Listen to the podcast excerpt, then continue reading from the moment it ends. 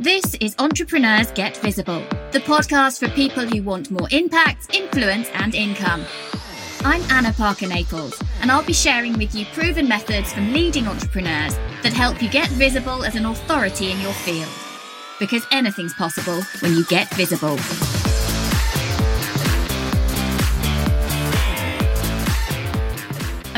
Today about how and why you need to be a great podcast guest and how to make the most of this incredible opportunity on this powerful medium. But before I do that, I want to let you know about something I've had up my sleeve for a little while.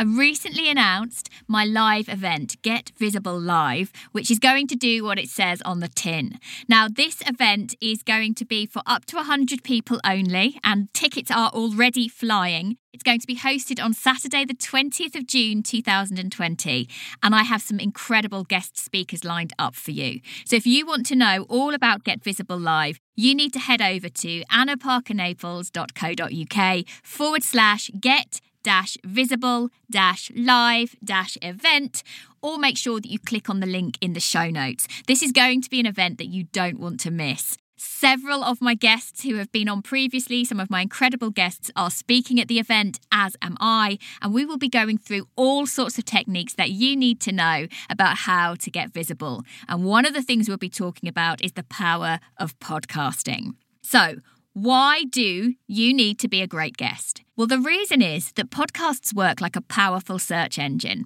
So every show that you do, then every time you are on someone else's show, the show you were on before will come up underneath it as a recommendation. So you don't want to have any rubbishy ones there that you're not proud of. And first of all, you want to make sure that your audio quality is good enough. Now, this doesn't mean that you have to invest thousands on microphones, but there are some basics that you do need to appreciate. What you shouldn't do is turn up and just use the microphone that is on your laptop. That's not going to cut the mustard. And the person interviewing you probably has quite a good microphone and a good setup, and you don't want to let their side down by having a really weak audio at your end of the chain. So, as a minimum, you need to make sure that you have a microphone, a microphone that you can get for under £100, and that you are looking to invest potentially if you are going to interview via Zoom. If you don't want to get a £100 microphone, that you at least have a clip on microphone that you can put straight into your phone and record it that way. So, we're not talking about a major investment. And I'm going to put into the show notes a link to my latest recommendations, which are connected to my launch checklist for those of you who want to have your own shows. So make sure you head over to the show notes to find that out. So, not only do you need to make sure you have a good microphone, but you also need to make sure that you have, at a bare minimum, some earbuds in. Now, these could be ones that came with your phone, or you could invest in some good quality closed headphones. Now, the reason that I actually recommend people do have something in their ear or covering their ears is because if you're plugged in, you're much less likely to get feedback, which can corrupt the audio and it makes it unusable. So, if you have earbuds connected to your system, however you're recording it, whether it's into your phone or whether you're connecting to your Mac, then you're going to prevent that feedback from happening. The other thing you want to make sure is that you have good room tone. Now, this is actually probably the most important thing that you're recording in an environment that isn't noisy, that doesn't have dogs in the background, that doesn't have pipe work making noises, that doesn't have the dishwasher or the tumble dryer going in the background where there's no TV noise in the background, that you've not got trains going past the house somewhere, or you've not got aeroplanes noisy overhead. And I would recommend actually that you do spend some time finding potentially the quietest spot in the house. And often that would be better to be in a room that is carpeted or has lots of soft furnishings in it because if you're recording in an environment that has lots of hard surfaces or wooden floors or shiny glossy enamel desktops then actually what's going to happen is that the sound is going to bounce off all of those hard surfaces. So really think about where you're recording when you set up for that interview so, the next thing then that's important when you come to be a guest is that you make sure you know what topics you can talk on easily. You need to know those topics, maybe two or three topics that you can reach out to people. Now, this episode isn't so much about how you reach out. I will make sure I do another podcast episode on that. This is much more about what you do when you're on the interview. But you need to think about two or three topics that you can talk about easily, and you need to know the value that you bring. And the best way to be a great guest is to make sure you've asked all these questions if the host hasn't already told you. Who are we talking to? What do your audience love hearing about? What gets them excited? What do they not know that actually I could bring to the table? Because when you've got an understanding of who exactly listens, it means that each interview you do is not identical. So, for example, I did 30 episodes, 30 interviews back to back during the time that I was doing my book launch for Get Visible. And on the surface, we were talking about the same topic. Because I was open to being guided and present in the moment and really connecting with the host, although I could bring that value and know what I wanted to teach the audience, it was slightly different with each interview that we had. So you've got to think about that audience. Your interview actually isn't about you, it's about what you can bring to someone else's audience. What I would say in terms of before the interview, in order to be a great guest, is that you want to be posting and tagging the host in, building up that anticipation about, I've been invited on this show, I can't wait to get on this show. And then just before you do the interview, really excited to get on their show today, post interview or during the interview, potentially take a snapshot on your phone, get it onto Instagram stories, get it onto Facebook stories, get it on your social media and tag the host in. And tag in the show name as well well or the hashtag the show name because that way your host knows that you're going the extra mile and that you appreciate the opportunity they're giving you because they are giving you an opportunity. Podcasting is huge and listeners are really loyal. So they want to make sure they're bringing on a guest who really does appreciate what an opportunity that they have in front of you post interview, you want to make sure that not only are you getting it on your social media, but that you're actually taking that time to send it to your list and let the host know that you've done that as well, because they will be so appreciative. And if you go that extra mile, there is every chance that you will be invited on for a rerun. What's the word? What do they say in theatre? They say, uh, an encore. You might be invited back for an encore performance on their show. And that is equally powerful because then you could talk about your topic, your value, your expertise from a whole different angle.